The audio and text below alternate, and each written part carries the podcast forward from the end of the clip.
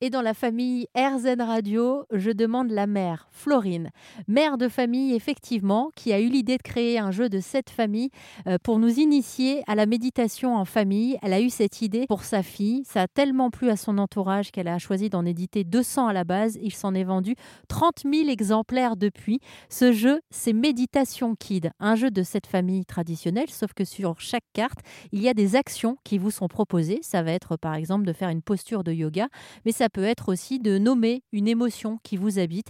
J'ai demandé à Florine de nous parler des différentes familles.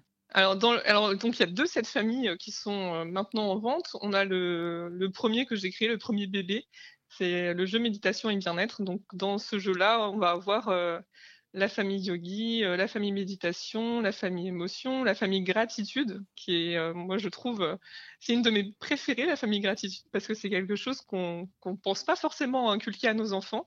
Et euh, je pense que à l'heure actuelle, on a bien besoin de, beaucoup de gratitude et se rendre compte, voilà, d'être reconnaissant de ce qu'on a, super important. Donc ça, j'avais tenu à le mettre. On a la famille euh, Bolder, on a la famille euh, Bonheur avec des petites citations philosophiques sur la famille. Et dans la famille Gratitude, quel type d'action on a à réaliser du coup? Euh, dans la famille gratitude, bah alors là, de, mémoire, je peux vous citer, moi j'aime bien la carte de la grand-mère, où euh, c'est euh, on fait un câlin au partenaire de son choix, ou trouve trois choses que tu as la chance d'avoir. Ça, c'est un truc qu'il faudrait qu'on se pose tous les jours. Qu'est-ce que j'ai la chance d'avoir? Et là, on se rend compte, euh, voilà, on a la chance de manger, on a la chance d'avoir un toit, on a la chance euh, d'avoir des jeux. Ce jeu qui se glisse facilement dans la poche d'un sac à dos et qui permet euh, de pouvoir occuper les différents trajets que l'on a parfois à faire en famille, en train ou en avion, s'appelle Méditation Kid.